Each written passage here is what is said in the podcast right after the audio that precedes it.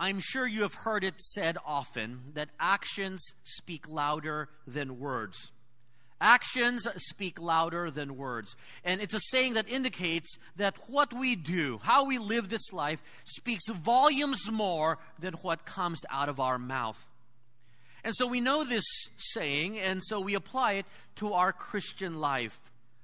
We do our best to be Christ like in all that we do with the hopes that our actions speak louder than words to the community that do not that does not know Jesus. But sometimes and somehow our actions, especially to others, don't seem to make an impact to a lost world. Why? Somehow our actions do not really compel others to want to find out more about Jesus Christ and this faith which compels us to action. Why is this so? I believe, although we have very good intentions, and we, a lot of us do good things and good works, the reality is what we do is not really helpful. It's not helpful actions. We don't really help the person in their need. The action that we do is out of our own convenience, out of our own ability and capacity up to that point. No wonder all the actions we exhibit often do not draw others to Christ. There is nothing unique in what we do. So, we want to explore this morning the type of helpful action that indeed not only speaks louder than word, but shouts it out as we continue our sermon series this morning entitled Imperfect where we want to show imperfect people in our spheres of influence that they can be made perfect in Christ, just as we who are imperfect are made perfect in Christ. Turn with me in your Bibles this morning to the Gospel of Luke, chapter 10, as we take a look at verses 25 to 37. The third Gospel, Luke chapter 10, verse 25 to 37. And I want to encourage and admonish you to bring your Bibles or to download a Bible app uh, so that you can follow along in the text. If you don't have money to buy a Bible, our church has set aside funds to buy you a very nice Bible because we want you to look into the Word of God. The Gospel of Luke, chapter 10, verse 25 to 37, a very familiar passage, the story of the Good Samaritan. Look with me as I read verse 25 to 28. And behold, a certain lawyer stood up and tested Jesus, saying, Teacher, what shall I do to inherit eternal life? Jesus said to him, What is written in the law? What is your reading of it? So the man answered and said, You shall love the Lord your God with all of your heart, with all of your soul, and with all of your strength, and with all of your mind, and your neighbor as yourself. And Jesus said to him, You have answered rightly. Do this, and you will live. And so, what we have here is an expert teacher of the Jewish law asking Jesus what he needed to do to inherit eternal life. What does he have to do to inherit eternal life, to have it? And Jesus, instead of answering it explicitly, he threw the question back at this expert of the Jewish law and asked him, What does the Old Testament teach? What does the Old Testament say to answer that question? The expert of the law answered, that one should love God with their entire being and love his neighbor as one would love himself. And Jesus answers and acknowledges that that man has answered well. But not only should he know the law, verse 28, he had to live it out as well. And Jesus knew that no one could live perfectly the law's standards and thus would fall short of obtaining eternal life. The law does not save. Our good works cannot save us. Jesus was going to show this man his deficiency. You see, Jesus knew that most all people, especially of the Jewish religious class, they knew the demands of God, just like you know the principles and the precepts of the scriptures. But now, like then, we may know it, but we don't live it out. And it sounds a lot like modern day believers today. Jesus knew that those religious leaders in the ruling class knew the law, but they weren't living it out. And this Jewish lawyer knew that Jesus was right. but he could not fully live out the implications of the Old Testament law. And so, what does he do? He does what many of us do. He tries to limit the law's effect and demands. And so he asks the question in verse 29. Look with me. But he, note this, wanting to justify himself, said to Jesus, And who is my neighbor? Who is my neighbor? He wants Jesus to explain to him, to set for him the outside limits of who he was obliged to help. Here, the word neighbor means someone who is near. And as one commentator writes, the Jews interpreted the word in a limited sense to mean only a fellow Jew or someone in the same religious community. They specifically excluded Samaritans and foreigners from this category. So this man is asking Jesus, Who am I compelled to love? Who am I compelled to be kind to? Who am I obligated and obliged to help? Give me the limits, Jesus, so that I can live it out and try to gain eternal life by living a religious life. And we often do that. As we study the scriptures, as we know what Jesus desires for us in our life, we ask ourselves the question what is the least amount I need to do and still be qualified or fit and live out the principles, right? We say, what is the minimum? What is the basic thing I need to do so that I can still say and be spiritually prideful that I have lived out the precepts of scriptures? We play this game all the time.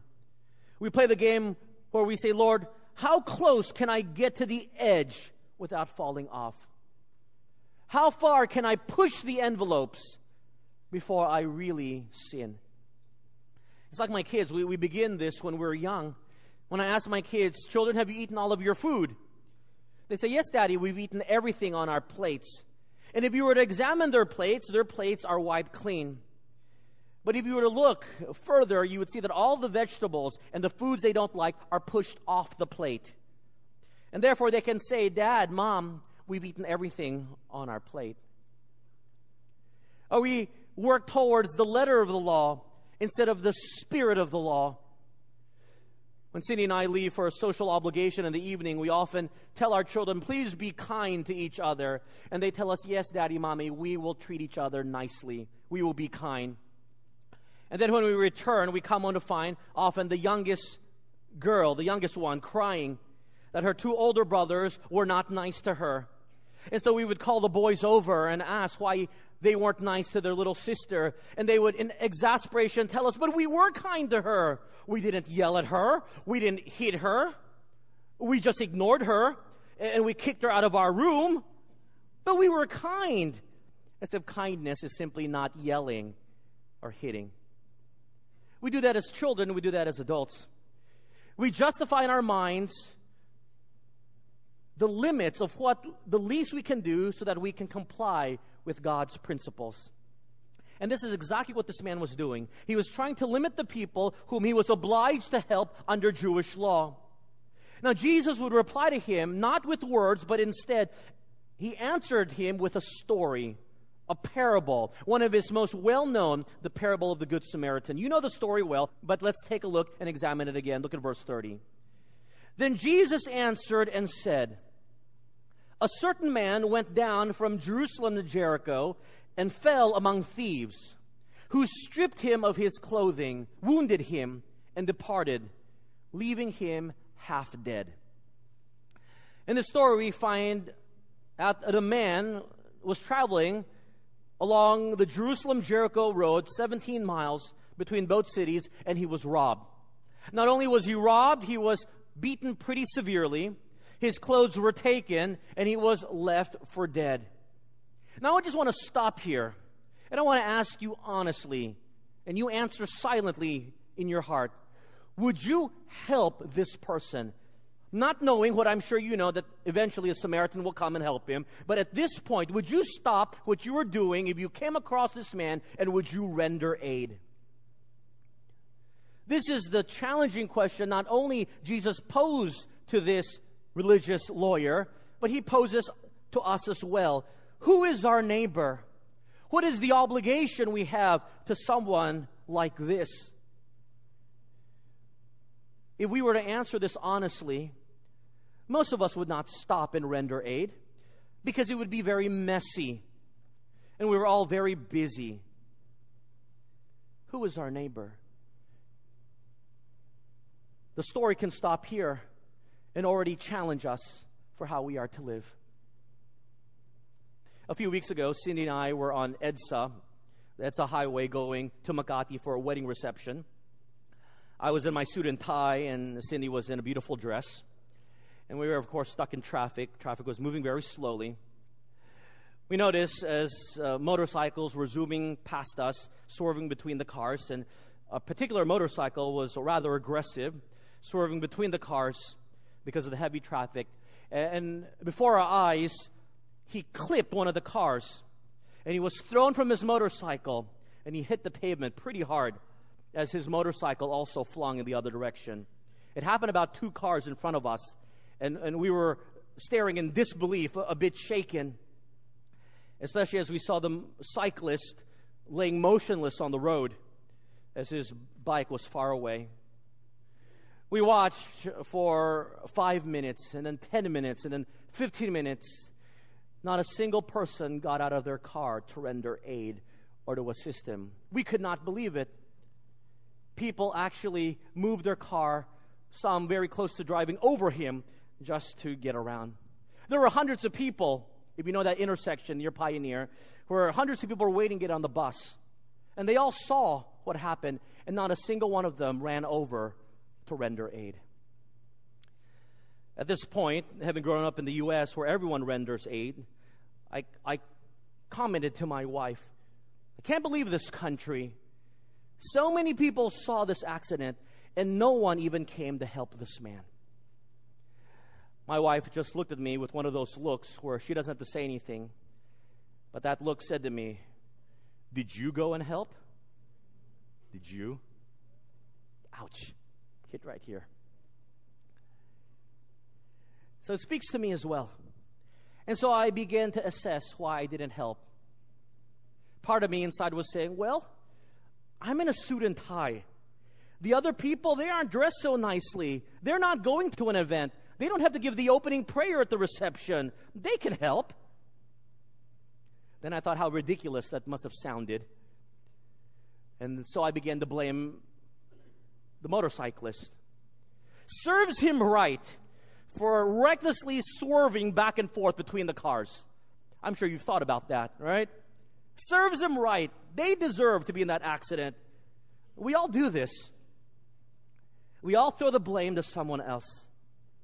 And if we were to read the story and I just challenge you, what would you do? Most of, us, most of us would say, well, you know what?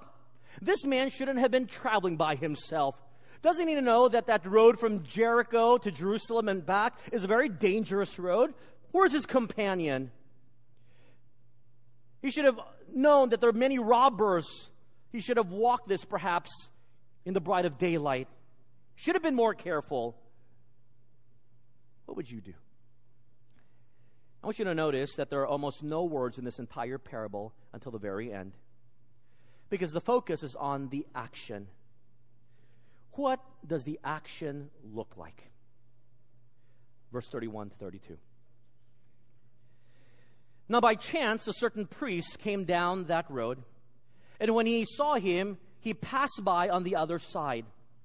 Likewise, a Levite, when he arrived at the place, came and looked and passed by on the other side. Two people happened to journey on the same road from Jerusalem to Jericho and saw this severely injured man. The first, verse 31, was a priest coming from Jerusalem. Perhaps he had just finished performing his priestly duties before God in, t- in the temple and he was going home. For sure, this priest would render aid. This was the one who would render aid for sure. It was in his job description as a priest to help others. He was a man who read and taught and knew the Word of God. And he would know that the Word of God tells us that we are to show compassion to others. This is a man who read and taught and knew the Bible, and he would know for sure that we are to render help to the helpless. just like we know what the Word of God says. But notice in verse 31 that even though it was by chance that he stumbled upon this man, upon this man and saw him, the Bible tells us he does nothing. In fact, the Bible tells us, as Jesus tells this story, he walks as far away from this man as possible on the road and simply walks by. A second man comes by, and the Bible tells us he is a Levite. He was part of a tribe that was uniquely called by God to serve others. The tribe of Levi was set apart, one from the twelve, to serve God by serving the people of Israel. Perhaps he was on his way back from Jerusalem, also having performed his job and was heading back home but he was off the clock. He was, it was off hours for him. And even though his occupation was to serve, why would he serve this man? He was off hours. But see how Jesus describes his action. He saw the body of the injured. He even looked. That's what the Bible says. He assessed the situation without rendering help. Perhaps even kicked the man, I don't know, to see if he was, if he was still alive. And he was calculating in his mind the worth of helping this man. But the Bible tells us in verse 32 he did nothing and he walked away. They both exhibited action. Both saw, one even looked closer, examining the injured man, but both did nothing. Their action was an action of concern, but they didn't take it any further. When one sees a need and does nothing, that is the wrong type of action. They knew there was a problem. They knew that this man needed help. They knew that this man needed medical help and assistance to get to the next town. They also knew that it would be very messy if they got involved. You see, what they demonstrated was the action of inaction, the action of doing nothing. Do you know what happens when you don't do anything? nothing happens. That is the result of doing nothing. Nothing happens. When you see a piece of trash on the church ground and you don't pick it up, you know what happens? It stays there. When you say you want to get to church on time, but you don't make the effort to do so, you know what happens? You'll still be late. It doesn't matter how much you want to come on time. When you say you want to evangelize to someone and you don't do it, you know what is the result? They don't hear the gospel. When you wish to have a life that is changed and transformed, but you don't do anything to start changing, you know what happens? Nothing. Nothing happens. And that's the problem. You see, for many Christians, they believe that the action of seeing the problem and even assessing it and even knowing what to do is good enough without actually implementing the action that is needed. You see, if you're a believer who simply comes to church, hears about a problem, know that you have a problem, even knows what to do to solve this problem, but you don't do anything about it, then you are no better than the priest or the Levite. And in this story, we would condemn them. We would say, How heartless! What jerks! What type of people are this that won't help this poor man? we are no better than them. It isn't good action unless it is helpful action, as the Samaritan will show. It isn't good action unless it is helpful action. I remember the story told by David DeWitt. He tells the story of uh, a newly appointed pastor standing in his study window in the church weeping as he overlooked the inner city of which he pastored and the tragic conditions that befell that city. A lay leader walked in trying to console him, and he said to him, Don't worry, Pastor. After you've been here a while, you'll get used to those tragic conditions. To which the crying minister responded to the lay leader, Yes, I know. That's why I'm crying. That's the problem of a lot of believers. We have been desensitized. We have been desensitized to the needs of those in our spheres of influence, the people we come in contact with every day. And so a lot of believers have come to the notion as long as I come to church and find out that I'm a sinner, and yeah, I need to change, and I need to help others, but I don't actually do anything, then that is the problem of action, of inaction. It's not good enough. It's not helpful action. The Samaritan will display the action that Jesus desires. And from it, we can find out three principles of that type of action that will compel the world to look further at what compelled us to reach out to them. Let's take a look, verse 33. But a certain Samaritan, as he journeyed, came where he was, and when he saw him, he had compassion. Jesus identifies this third traveler's ethnicity. He was a Samaritan. A Samaritan was of mixed race, not, not a pure blooded Jew, but a group of people because of their mixed ethnicity that was hated by the pure blooded Jewish people at that time. Of course, because of the racial prejudice the Samaritans felt, they too had a hatred for the Jewish people.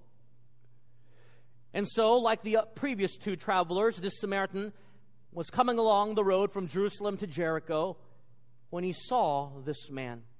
And look what happens, unlike the first two. Would you circle this phrase in your Bibles? He had compassion. Underline it. The difference between the first two and him is that he had compassion. We are moved to helpful action when we are moved with compassion. Note that. We are moved to helpful action when we are moved with compassion. And that's number one if you're taking notes. The motive of helpful action. What is the motive? The motive of helpful action is compassion.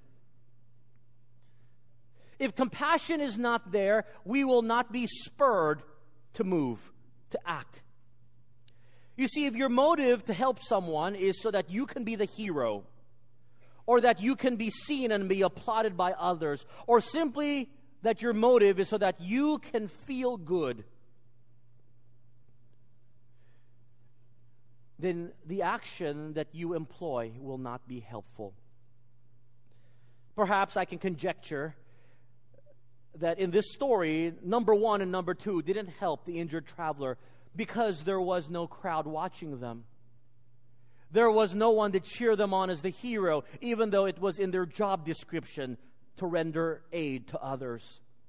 But there was no one to see, and therefore it was not worth their while.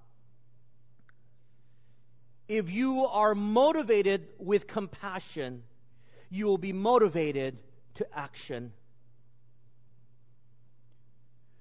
Your compassion which spurs you on to action, helpful action, is what will stun the world. Because this is a world today that has very little compassion. We have been desensitized with the realities of life that very few people offer up any sort of compassion. But when the world sees a motivation of compassion without drawing attention to yourself, that is what will compel them to want to search more about what compels you to action. My American friends were shocked and, in fact, horrified when they found out that the aid that was delivered by the Americans after the devastating typhoon Ondoy was slow in being distributed to those who were in need because the local politicians, as has been verified by the news, were taking the aid and repackaging, repackaging them in plastic bags that had their names and their pictures printed on it. Imagine that. Not giving aid when they needed it, delaying it just so that they can put their names and their pictures on it. I think I learned this word. It's something called epal. It's sad that we have a word for this in the Tagalog language that one would desire to have their smiling faces on an ambulance on a bridge. one must question what is their motivation. You see, if the motivation is not out of compassion, then one does not really help. But if one's motivation is compassion, then it doesn't matter whether they get glory or not. What is important is that the one who needs help has gotten it. The biblical standard of helpful action is one where the motive is foundationed on compassion. Look at verse 34. So he went to him and bandaged his wounds, pouring on oil and wine. And he set on his own animal, brought him to an inn, and took care of him. Look what else the Samaritan does. The Samaritan gives him medical attention, probably getting blood all over himself as he cleaned the wound of this injured man. I remember a story told of a Sunday school teacher who was telling the story of the Good Samaritan to her class of four or five year olds. She was making it as vivid as possible to keep the children's interest in her story. And so she asks the class, if you saw a person lying on the roadside, all wounded and bleeding, what would you do? A thoughtful little girl broke the hushed silence when she raised her hand and she told the teacher, Teacher, I think if I saw that, I think I'd throw up. This man didn't throw up. This man got his hands dirty. Look what verse 34 says. He used expensive oil and wine to wash and disinfect the wound. In fact, he put this wounded man on his own donkey. Donkeys are used to carry things. And so this Samaritan was using this donkey to carry things. Where would he put these things?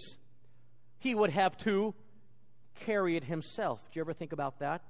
To put this injured man on his donkey, he would have to take what was on the donkey and put it on himself. He brought him to a local inn, and the Bible tells us he took care of him. I want you to see something here in verse 34. I want you to see the consequences of helpful action. What is the consequence? There is a consequence when you help someone, and the consequence is sacrifice. Number two, the consequence of helpful action is sacrifice. When you help others, it's not so that you can feel better. It, in, fact, it will make you feel worse. It'll inconvenience you. Action that is truly helpful will be sacrificial.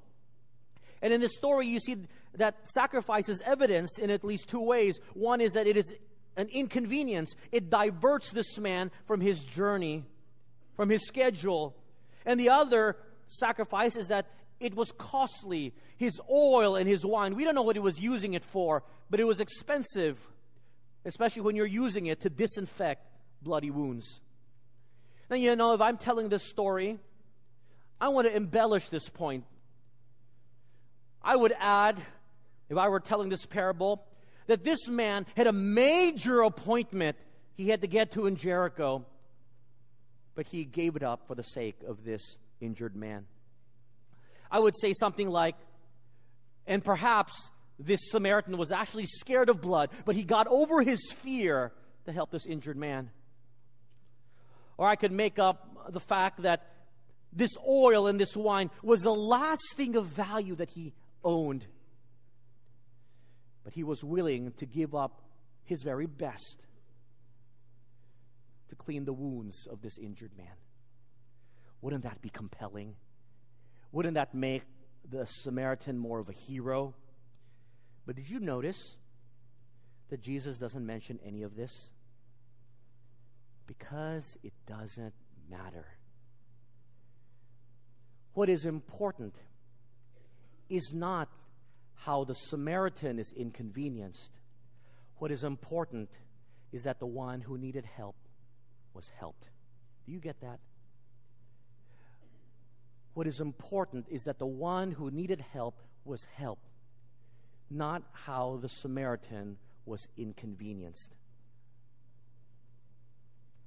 It's not about how much you sacrificed, it's whether that person was rendered aid or not.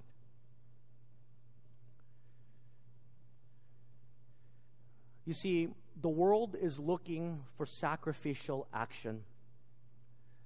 The world sees a lot of men and women helping others, but we're desensitized because most more often than not, they do it out of a selfish motive. Not everyone. But in our desire to be the hero, to have people applaud us, to be recognized for what we do, and recognition is right in certain circumstances. But because we focus on those things, what compels the world to want to know more about what compelled us to do it is when they see that men and women who are in need are actually being helped. And where the one who is helping has stepped back to not draw attention to themselves. Henri Nouwen once said, What you see and like to see is cure and change. But what we do not see and do not want to see is care. We do not want to see the participation in the pain. We do not want to see the solidarity in the suffering. We do not want to see the sharing in the experience of brokenness. And still, cure without care is as dehumanizing as a gift given with a cold heart. We don't like the messiness of helping others. We don't like the consequences when we are called into action. But there is a consequence, and that consequence is that it requires sacrifice on our part. You know, the story changes if I were to add perhaps these facts that are not in the story. What if I told you? And the Samaritan said to the hurt man, Please get up. I'm trying to help you. You're making no effort. What if the Samaritan says to the man, Please don't get your blood all over my donkey? Or what if the Samaritan said, Well, we'll take care of your wounds, but not now. Don't worry, the blood has dried up. Or what if it was told that the Samaritan, as they were journeying to Jericho, the Samaritan kept saying to the man, Remember, I'm doing you a favor. And remember, when I need help, I need you to help me. We do that a lot, don't we? We often want to remind people we're helping them. Do you remember that time when I helped you? Hint, hint. Help me back. Why do we do that? Why do we do that? I think part of the reason is we often count the cost of helping others. We forget that when we really want to help others, it must be sacrificial. And in verse 34, we see that this Samaritan doesn't look to see what he can get out of it. Simply out of the compassion of his heart, he went and he bandaged his wounds, took out what was precious to him as an antiseptic for the wounds, carried on the burden that was on the donkey so that that man could sit on an animal and brought him to a place where he could get rest. If that were to happen today in the modern world, we would all be in shock. Why? Because here we see a man whose actions were sacrificial on his part. Verse 35. On the next day, when he departed, he took out two denarii, gave them to the innkeeper, and said to him, Take care of him, and whatever more you spend, when I come again, I will repay you. In this parable, the Samaritan stays the night in the same inn as the now recuperating man and makes provision for this man to be fully nursed back to health. This is unheard of. If any of us encounter something like this, we would be patting ourselves on the back, saying, We've done a pretty good job. We've taken him to the hospital. How many of us would even pay the hospital bill of someone we don't even know? If that were to happen today, that would stun the world. Why? Because in verse 35, it shows the extent of helpful action, number three. The extent of helpful action is going the extra mile. going above and beyond what is normally expected. That is the extent of helpful action. The Samaritan doesn't know this man, doesn't owe him anything, doesn't want anything. He just wants to help. And help he does, going the extra mile above and beyond. You see, if the world hears about something like this, it will make a mark in their hearts. It will stun them. It will compel them to want to see what compels someone like the Samaritan to do what he does because this is not normal. That is the type of action that speaks louder than words. That is the type of action that screams forth the faith that we have. Do we go the extra mile if we're going to help someone? I don't know if you know the story of Kerry Drake. It was reported by many uh, news agencies. I heard about it on CNN. Kerry Drake was on a flight uh, on United Airlines. He was on a route to see his mother, uh, who was in the hospital facing her final last hours. To add an extra layer of distress, Drake knew that if he missed his connecting flight, he would not likely see his mother before she passed. After his first flight segment got delayed, Drake broke down into tears on the plane because he knew he would miss a second flight and the chance to see his mother before she died. The flight attendants uh, soon noticed his distraught state and asked him why he was crying and quickly found out what was wrong.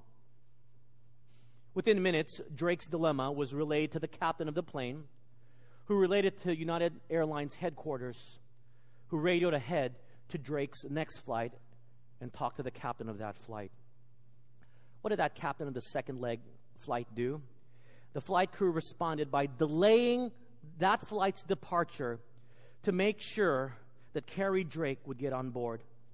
As he would recount, I was like maybe 20 yards away running in the terminal when I heard the gate agent say, Mr. Drake, we've been expecting you.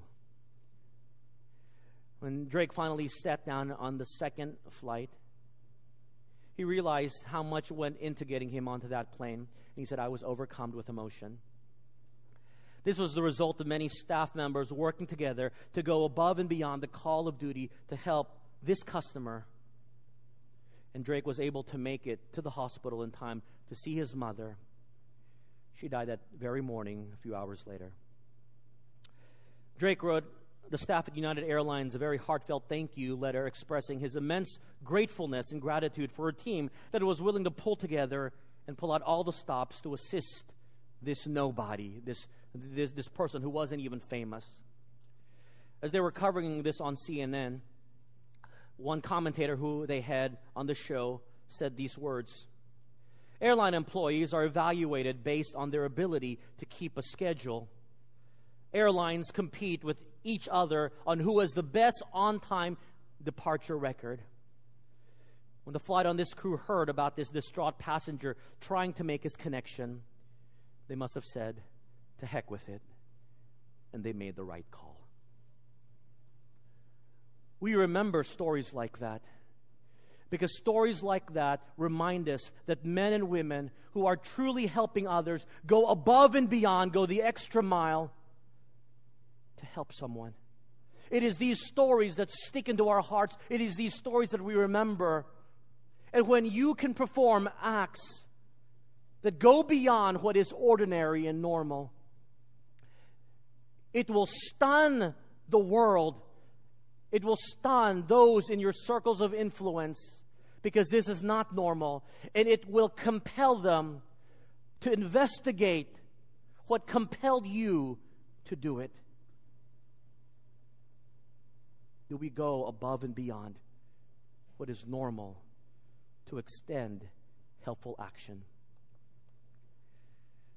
The parable ends, and Jesus says in verse 36 and 37 these words. So, which of these three do you think was neighbor to him who fell among the thieves? And the lawyer said, He who showed mercy on him. Then Jesus said to him, Go and do likewise. Jesus ends the parable by asking, Which of the three in the story do you think was the neighbor to this injured man? And the teacher of the law had to admit it was the Samaritan, the one who had showed mercy. And Jesus asked him to go and do the same. He was to go out and treat everyone that was a part of his community with the same compassionate action and helpful mercy. But you remember his first question? How do I obtain eternal life?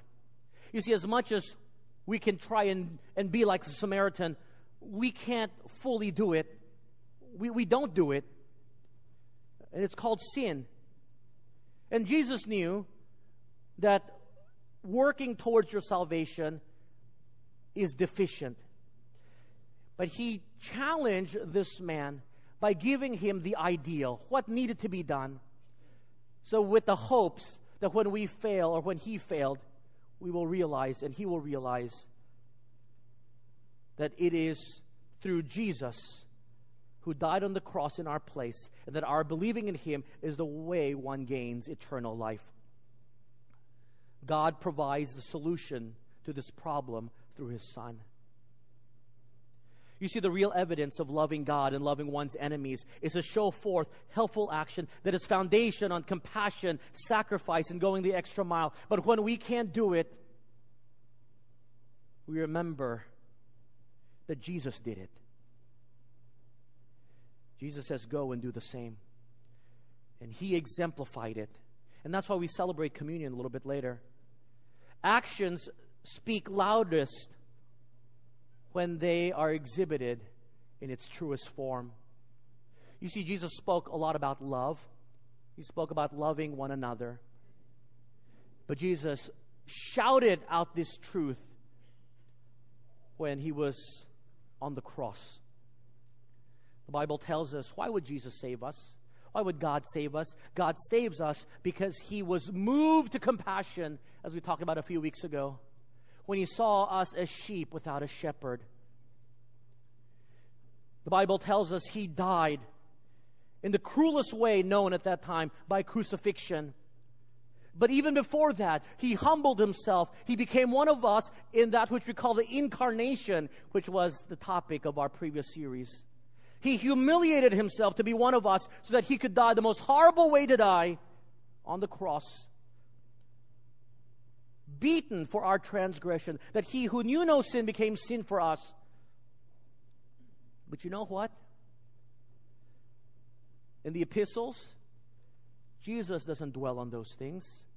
He doesn't say, Look at how I died for you, how I died for you. Look what I went through. He simply wants us to know He died for us. You see, sacrificial action